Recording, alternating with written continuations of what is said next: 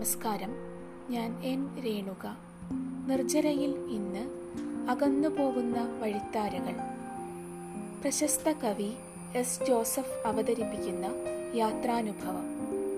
കവിതയുമായി ബന്ധപ്പെട്ട യാത്രകളിൽ കണ്ടുമുട്ടുന്ന മനുഷ്യർ, കാഴ്ചകൾ, രുചികൾ, പുതുകവിതയെക്കുറിച്ചുള്ള ചിന്തകൾ, ചിത്രകലാ സങ്കല്പങ്ങൾ, മതസംസ്കാരങ്ങൾ എന്നിങ്ങനെ വിവിധ പ്രാദേശികാനുഭവങ്ങളിലൂടെയുള്ള ഒരു യാത്ര. അകന്നു പോകുന്ന വഴിത്താരകൾ.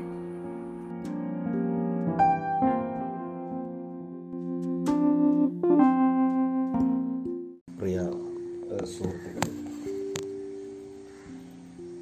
ഓർമ്മകൾ ഒരുപാടുണ്ട്. ഭൂതകാലം മുഴുവനും ഓർമ്മകളാണല്ലോ.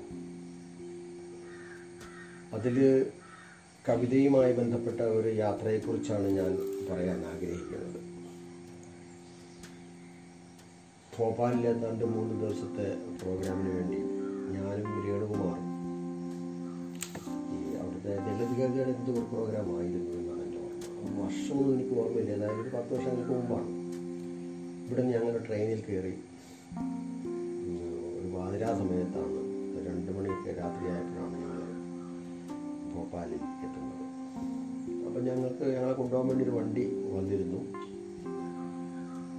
അപ്പോൾ അവിടുന്ന് ഞങ്ങൾ ഞങ്ങളെ കൊണ്ട് താമസിപ്പിച്ച സ്ഥലം എന്ന് പറയുന്നത് ഒരു ഒരു വലിയ ഹോട്ടലിലാണ്. ആ ഹോട്ടലിൻ്റെ പേര് ഹോട്ടൽ പലാഷ് എന്നാണ്. പലാഷ്, നമ്മൾ ഈ പലാഷ് എന്ന് പറയുന്നതിൻ്റെ ഒരു വാക്കായിരിക്കും ഈ പലാഷ്. അപ്പോൾ അവിടെ രാത്രിയിൽ പിന്നെ ഞങ്ങൾ ഉറങ്ങിയൊന്നുമില്ല. അവിടെ പോയി വർത്തമാനമൊക്കെ പറഞ്ഞ് നേരം മുഴുവൻ വരെ ഇരിക്കാനുണ്ടായിരുന്നു. അപ്പം അവിടുന്ന് രാവിലെ നമ്മൾ കവിത ചൊല്ലുന്ന സ്ഥലത്തേക്ക് പോയി. എല്ലാവരും ഹിന്ദിയിലാണ് കൂടുതലും പേരും കവിത ചൊല്ലുന്നത്. അപ്പോൾ സച്ചിമാഷുണ്ടായിരുന്നു. സച്ചിമാഷും വളരെ സന്തോഷമായി ഞങ്ങളൊക്കെ എത്തിയതിൽ. അങ്ങനെ നമ്മൾ കവിതയൊക്കെ ചൊല്ലി, കവിതയെക്കുറിച്ചൊക്കെ അത്യാവശ്യം സംസാരിച്ചു. അപ്പം ഞാൻ ഓർക്കുന്നത് എൻ്റെയൊക്കെ ചില കവിതകൾക്ക് നല്ല സ്വീകാര്യതയാണ് ലഭിച്ചത്. രേണുകുമാറിനും നല്ല സ്വീകാര്യത ലഭിച്ചു.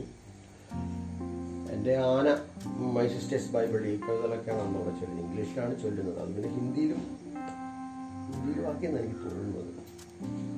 ഏതായാലും അത് ഇംഗ്ലീഷിൽ ചൊല്ലി അവർക്ക് ആനയൊക്കെ വളരെ ഇഷ്ടപ്പെട്ടു. മൈ സിസ്റ്റേഴ്സ് ബൈബിളും ആരംറ്റിക്കാണ്. അങ്ങനെയുള്ള പൊതുവെ ഒരു ഓൾ ഇന്ത്യ ലെവലിൽ ആസ്വാദനക്ഷമത ഉണ്ടാക്കിയിട്ടുള്ള കവിതകളാണവ. അവയൊക്കെയാണ് അവിടെ ചൊല്ലി. രേണുകുമാർ കുറേ കവിതകൾ ചൊല്ലി. പ്രത്യേകമായിട്ട് ആ പേരുകളൊന്നും ഓർക്കുന്നില്ല കവിതകളുടെ. ഞങ്ങൾക്ക് നല്ലൊരു സ്വീകാര്യത അവിടെ ലഭിക്കുകയുണ്ടായി, കേരളത്തിൽ നിന്ന് വന്ന കവിതകളുമാണ്. ഇപ്പോൾ ഓൾ ഇന്ത്യയിൽ പല ലെവലുകളിൽ നിന്നുള്ള കവികൾ, പല മേഖലകളിൽ നിന്നുള്ള കവികൾ അവിടെ സമ്മേളിച്ചിരുന്നു. തെലുങ്ക് കവിതയാണെങ്കിൽ തെലുങ്കല്ലാത്തവരും അതിൽ പങ്കെടുക്കുന്നുണ്ട്. അങ്ങനെ പിറ്റേത് ഇതിടയ്ക്ക് ഞങ്ങളുടെ രണ്ട് ദിവസം പരിപാടി നോക്കി ഹിന്ദിയാണ് എപ്പോഴും കേട്ടുകൊണ്ടിരിക്കുന്നത്. കേട്ട് കേട്ട് ഞാൻ ഹിന്ദി അറിയിച്ചു. പക്ഷേ ഇങ്ങനെ കേട്ട് കേട്ടെങ്കിൽ ഇരിക്കും വേറെ നേരം. ഇങ്ങനെ കേട്ട് കേട്ടിരിക്കാൻ എനിക്ക് നല്ല ഒരു ക്ഷമാശീലം ഉണ്ടായിരുന്നു, ഒരു ഉണ്ടായിരുന്നു. അപ്പം അത് കഴിഞ്ഞ് ഞങ്ങളൊരു ടൂറിൽ ടൂറായിട്ടൊരു സ്ഥലത്തേക്ക് കൊണ്ടുപോയി. അത് വളരെ ദൂരെ ദിമ്പഡ്ക എന്ന് പറയുന്ന സ്ഥലത്തേക്കാണ്. ദിമ്പഡ്ക എന്ന് പറയുന്ന സ്ഥലം എന്ന് പറയുന്നത് പുരാതന ചിത്രകലയുടെ ഒരു സ്ഥലമാണ്, പ്രിമിറ്റീവ് ആർട്ടിൻ്റെ ഒരു സ്ഥലമാണ്. അപ്പോൾ ആരോ പറഞ്ഞു അവിടെ എല്ലാം പണ്ട് വെള്ളം കയറി കിടന്ന സ്ഥലമാണ്. അപ്പോൾ ഈ പാറകളുടെ അടിയിൽ ഇടയ്ക്കാണ് ചിത്രങ്ങളെല്ലാം ചെയ്തു വെച്ചിരിക്കുന്നത്. നമ്മളിങ്ങനെ ഇപ്പോൾ കല്ലുകൂട്ടങ്ങൾക്കിടയിലൂടെ കടന്നു പോകണം. അങ്ങനെ ഉയരത്തിലുള്ള പാറക്കെട്ടുകളാണ്. അപ്പം അവിടെയൊക്കെ പോയി കറങ്ങരിച്ച് അവിടെ നിന്നൊരു യാത്ര.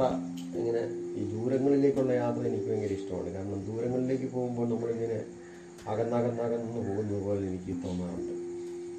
യാത്ര തുടങ്ങി കുറേ കഴിയുമ്പോൾ ഞാൻ യാത്രയിലങ്ങ് മുഴുകിയിട്ട് വണ്ടിയുടെ പുറകിലോട്ട് നോക്കിയാൽ അങ്ങനെ ഇരിക്കും. അപ്പം വണ്ടി ഇങ്ങനെ അകന്നകന്ന് പോകുമ്പോൾ സ്ഥലങ്ങളൊക്കെ നമ്മളിൽ നിന്നിങ്ങനെ അകന്നകത്ത് ഇനി ഒരിക്കലും നമ്മൾ ആ സ്ഥലങ്ങളിലേക്ക് എത്തുകയില്ലല്ലോ എന്നൊക്കെ നോക്കുന്നു. അപ്പോൾ ഈ ചിത്രങ്ങളുടെയൊക്കെ ഒരു പ്രത്യേകത എന്ന് പറയുന്നത് ഈ ചിത്രങ്ങൾ സ്റ്റൈലൈസ്ഡ് ഫോംസ് ഓഫ് നറേഷനാണ്. അവിടുത്തെ ജീവിച്ച മനുഷ്യരുടെയൊക്കെ ജീവിതത്തെ ഒരു പ്രത്യേക സ്റ്റൈലൈസ്ഡ് ഫോമിൽ നമ്മൾ ഈ വർലി പെയിൻറ്റിങ്സിലും അതുപോലെ മറ്റേ ഈ വർലി പെയിൻറ്റിങ്സിലും അതുപോലുള്ള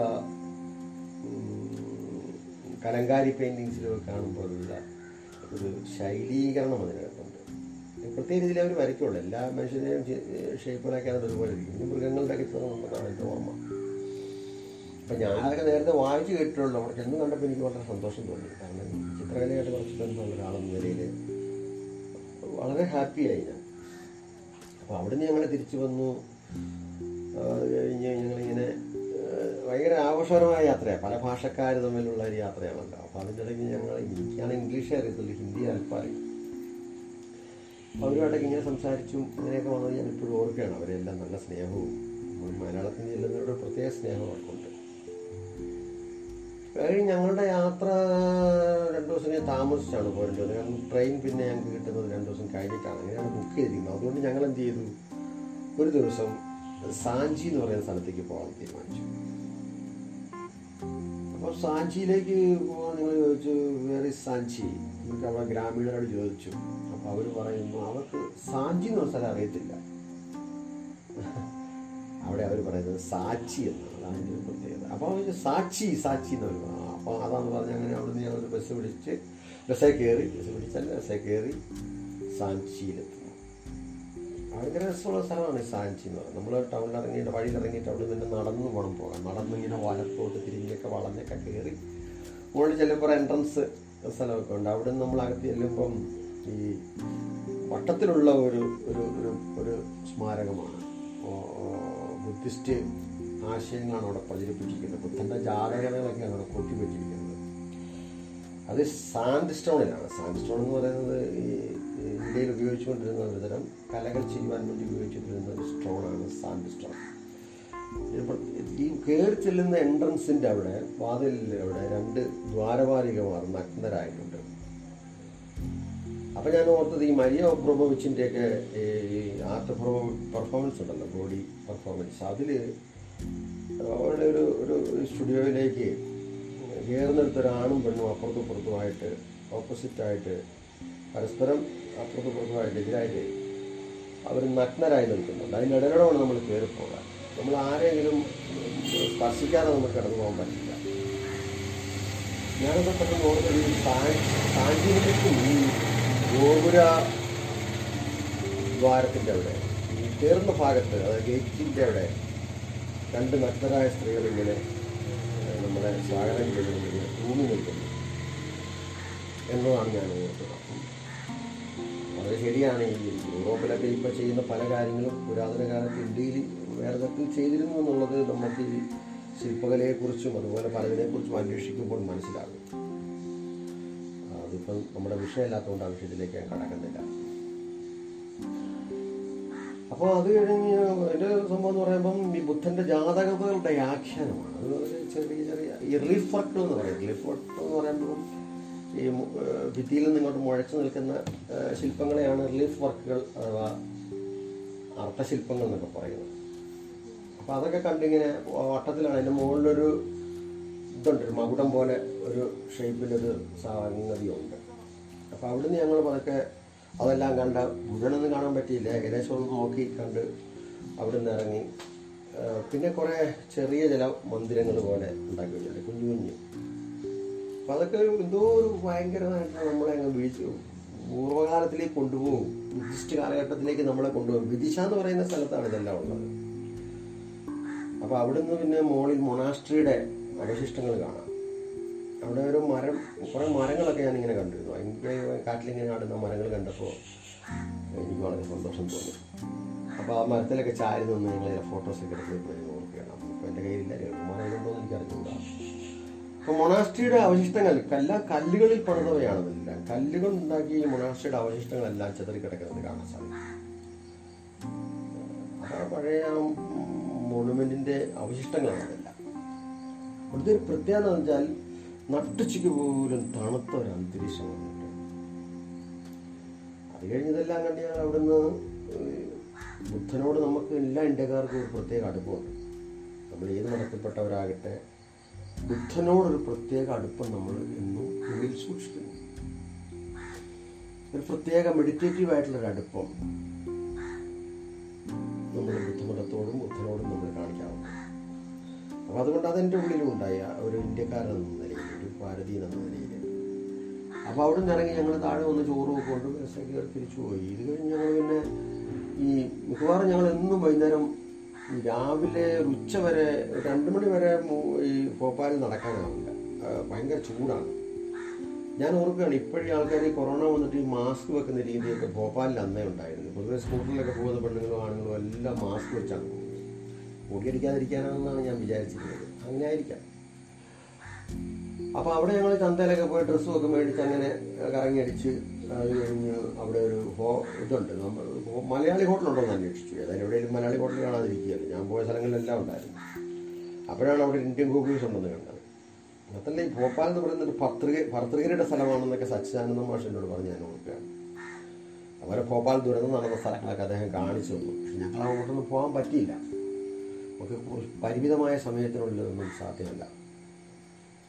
ഏതായാലും അങ്ങനെ ഞങ്ങൾ പിന്നെ ട്രെയിനിൽ കയറി തിരിച്ച് പോരുകയുണ്ടായി. വളരെ വലിയൊരു യാത്രയായിരുന്നു. ഈ ദളിത് പോയട്രിയെക്കുറിച്ചുള്ള ചർച്ചകളും കാര്യങ്ങളും ഒക്കെ അടങ്ങുന്ന ഒരു ഒരു സംഗതികളായിരുന്നു. ഒരുപാട് പേർ പരിചയപ്പെടാൻ പറ്റി, ആശയവിനിമയം നടത്താൻ പറ്റി.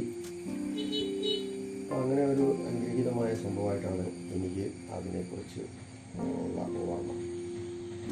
ഇതുപോലെ ഭോപ്പാലിൽ ഒരിക്കൽ മാത്രമല്ല ഒരിക്കൽ കൂടി ഞാൻ പോയിട്ടുണ്ടായി. അത് പിന്നീട് ഞാനും രാമേന്ദ്രനും കൂടിയാണ് പോയത്, കെ പി രാമേന്ദ്രൻ. അത് ഭയങ്കര രസമുള്ള യാത്രയായിരുന്നു. ഞങ്ങൾ രണ്ട് തവണ പോയപ്പോൾ തേർഡ് എ സിയിലാണ് അങ്ങോട്ടും ഇങ്ങോട്ടും പോകുന്നത്. അങ്ങനെ ഞങ്ങൾ അവിടെ അതെപ്പോഴാണ് ഞാൻ ഇറങ്ങിയതെന്ന് ഓർക്കുന്നില്ല. അവിടെ ചെന്ന് പരിപാടിയെല്ലാം കൂടി രണ്ട് സന്ദർഭങ്ങൾ നമുക്ക് അതിനകത്ത് ഓർക്കാനുണ്ട്. ഒന്ന്, ഞങ്ങൾ ആ സമയത്ത് ഒരു ടൂറെന്ന് പറയുന്നത് ഇവിടെ ഉണ്ടായിരുന്നില്ല. എന്നാൽ ഞങ്ങൾ അവിടുന്ന് രാമേന്ദ്രനോട് ഞാൻ പറഞ്ഞു നമുക്ക് സാഞ്ചിയിൽ പോകാമെന്നും പറഞ്ഞു. ഞാൻ രാമേന്ദ്രനോട് കൂടി സാഞ്ചിയിൽ വീട്ടിൽ ഇതുപോലെ എനിക്ക് വലിയ സന്തോഷമായി. കാരണം ഒരിക്കൽ പോയാൽ ഇനി ഒരിക്കൽ കൂടി പോകാൻ പറ്റുക എന്നുള്ളത് എനിക്ക് സന്തോഷമുള്ള കാര്യമാണ്. രാമേന്ദ്രനത് വളരെ രസകരമായ അനുഭവമായിട്ട് രാമേന്ദ്രൻ ഓർമ്മിച്ചിട്ടുണ്ടാവും. അത് കഴിഞ്ഞ് ഞങ്ങൾ പിന്നെ ചെയ്തതെന്ന് വെച്ചാൽ പിറ്റേ ദിവസം ഞങ്ങൾക്ക് ഇതുപോലെ മുമ്പത്തെ പോലെ തന്നെ തിരിച്ചു പോകാനുള്ള സമയം കുറച്ചുകൂടെ താമസം ലേറ്റായിട്ട് അങ്ങനെ ഞങ്ങൾ എന്ത് ചെയ്തു, ഞങ്ങളവിടെ ഈ ഭോപ്പാലിൽ ഈ ട്രൈബൽ ഹട്ട്സ് കുടിലുകളൊക്കെ ഇങ്ങനെ പുനർനിർമ്മിച്ച ഒരു സ്ഥലമുണ്ട്. ഭയങ്കര രസമുള്ള ട്രൈബ്സുകളാണ്, ട്രൈബൽ കുടുംബങ്ങളാണ്. നമ്മൾ ഈ ട്രൈബൽ വീടുകൾ ശ്രദ്ധിക്കാത്ത കൊണ്ടാണ് കേരളത്തിൽ പോലും ട്രൈബ്സിൻ്റെ വീടുകളിൽ ഈ എന്നാ ഓരോരോ അതിൻ്റെ ചുവരൊക്കെ പണിതിരിക്കുന്നത് ഈ മണ്ണ് കൊണ്ടും അതുപോലെ ഈ മറ്റ് മെറ്റീരിയലുകൾ ഈ പന പനമടൽ പോലുള്ള മെറ്റി ഇതിൻ്റെയൊക്കെ ഈർക്കിൽ പോലുള്ള മെറ്റി അങ്ങനെയുള്ള ഒരുപാട് സാധനങ്ങൾ, പല ഓലകൾ, ഇലകൾ, അതുപോലെ പുല്ലുകൾ, ഇങ്ങനെയുള്ള മെറ്റീരിയൽസ് എല്ലാം ഉപയോഗിച്ച് ഈ മുളകൾ അങ്ങനെയുള്ള മെറ്റീരിയൽസൊക്കെ ഉപയോഗിച്ചാണ് ഇത്തരം വീടുകളൊക്കെ നിർമ്മിച്ചിട്ടുള്ളത്. അങ്ങനെ ഉള്ള കുറേയേറെ കുടിലുകൾ പൂർണ്ണമായും അപൂർണ്ണമായും അവിടെ നിർമ്മിക്കപ്പെട്ടിട്ടുണ്ട്. അപ്പോൾ അതെല്ലാം കാണുകയാണല്ലോ. അതിൻ്റെ അകത്ത് കയറാന്ന് പറഞ്ഞാൽ വലിയ രസമാണ്. ഈ കുരുവിക്കൂടിൻ്റെ അകത്ത് കയറുമ്പോഴാണ്, തൂക്കനാങ്കുരുടെ കൂടിൻ്റെ അകത്ത് കയറുമ്പോഴാണ് വളരെ വളരെ പല പല ഇടങ്ങൾ അതിനകത്തുണ്ട്. അതിനകത്തൊക്കെ ഇങ്ങനെ ഒളിച്ചിരിക്കാനും ഒക്കെ രസം, അല്ലെങ്കിൽ ആ ഒരു വീടിൻ്റെ ആ ഒരു വീടെന്ന് പറയുന്ന അനുഭവത്തിൻ്റെ ആ ഒരു കുളിർമ അത്തരം വീടിനകത്ത് കയറുന്നപ്പോൾ എനിക്കും രാമേന്ദ്രനും. ഞങ്ങൾ ഇവിടുത്തെ വേറൊരു കർണാടക കവി ഉണ്ടായിരുന്നു, അവരുടെ പേര് എനിക്ക് ഓർക്കുന്നില്ല, നല്ലൊരു പേരായിരുന്നു അദ്ദേഹത്തിൻ്റേത്. ഞങ്ങൾ മൂന്ന് പേരുടെ കൂടി അതിനെല്ലാം കറങ്ങിയടിച്ച് അവിടെ എല്ലാം കണ്ടതിങ്ങനെ ഓർക്കണം. വേറെയും ചില ഈ എന്താ പറയുക ഈ വസ്തുക്കളൊക്കെ സൂക്ഷിച്ചിരിക്കുന്ന സ്ഥലങ്ങളൊക്കെ ഞങ്ങൾ കാണുകയുണ്ടായി, മ്യൂസിയം പോലുള്ള സ്ഥലങ്ങളൊക്കെ കാണുകയുണ്ടായി. അപ്പോൾ ഇത് രണ്ടുമാണ്. അത് കഴിഞ്ഞ് അതിനകത്ത് വേറെ ഓർത്തിരിക്കേണ്ട ഒരു കാര്യം എന്ന് വെച്ചാൽ അവിടെ ഒരു മലയാളികളുടെ വീട്ടിൽ ഞങ്ങൾ പോയിട്ടുണ്ടായി, ഞാൻ രാമേന്ദ്രന്. അവിടെ പോയിട്ട് അവർ മത്തിക്കറിയെ കൂട്ടി ഞങ്ങൾക്ക് ചോറൊക്കെ തന്നു, അതെല്ലാം കഴിച്ചു. ഭയങ്കര ഒരു കേരളീയമായ ഭക്ഷണം. അപ്പോൾ അവിടെ മലയാളികൾക്ക് സാഹിത്യ ഗ്രൂപ്പുകളൊക്കെ ഉണ്ട്, അവർക്കൊന്നും ഞങ്ങളധികം കൊണ്ടുപോകാനൊന്നും പറ്റിയില്ല, എന്തോ അവധിയുള്ളതുകൊണ്ടോ എന്തോ പ്രശ്നം ഉണ്ടായിരുന്നു. അങ്ങനെ അവിടെ ഭോപ്പാലിൽ അവരുടെ വീട്ടിലൊക്കെ പോയി അവരെല്ലാം തിരിച്ചു കൊണ്ടുവന്നു നമ്മളെ വിടുകയും ഉണ്ടായി, നമ്മുടെ സ്ഥലത്ത് കൊണ്ട് വിടുകയൊക്കെ ചെയ്ത അവരുടെ സന്തോഷകരമായ കാര്യങ്ങൾ ഞാനിപ്പോൾ ഓർക്കുകയാണ്. അങ്ങനെ മനോഹരമായ ഒരു യാത്രയായിരുന്നു അത്. ആ അതിൻ്റെ കൂടുതൽ പറയാനുള്ളൊരു കാര്യം, കവിതയെ സംബന്ധിച്ച് അന്ന് ഈ കവിത, പുതിയ കവിതയുടെ ഒരു വ്യത്യാസം, ആധുനിക കവിത ഒരു ജനറലായിട്ടുള്ള അവസ്ഥയിൽ നിന്നും ജനറലായിട്ടുള്ള അവസ്ഥയിലേക്ക് തന്നെ പോവുകയാണ്. ജനറലിൽ നിന്നും ജനറലിലേക്ക് പോകുക എന്ന് പറയുന്നതാണ് ആധുനികതയുടെ സ്വഭാവം. അതൊരു യൂണിവേഴ്സൽ സംഗതിയാണ്. അതേസമയം പുതിയ കവിതയിൽ വന്നിട്ടുള്ളൊരു മാറ്റം ഒരു പർട്ടിക്കുലർ സംഗതിയിൽ നിന്ന്, അതായത് സവിശേഷമായ ഒരു ഒരു ലോകത്ത് നിന്ന് അത് ഒരു വലിയ തുറസിലേക്ക് അഥവാ ഒരു ജനറൽ ആയിട്ടുള്ള അവസ്ഥയിലേക്ക് പോകുന്നതായിട്ട് ആണ് നമ്മൾ പറയാം നമ്മൾ വിചാരിച്ചിട്ടുള്ളത്.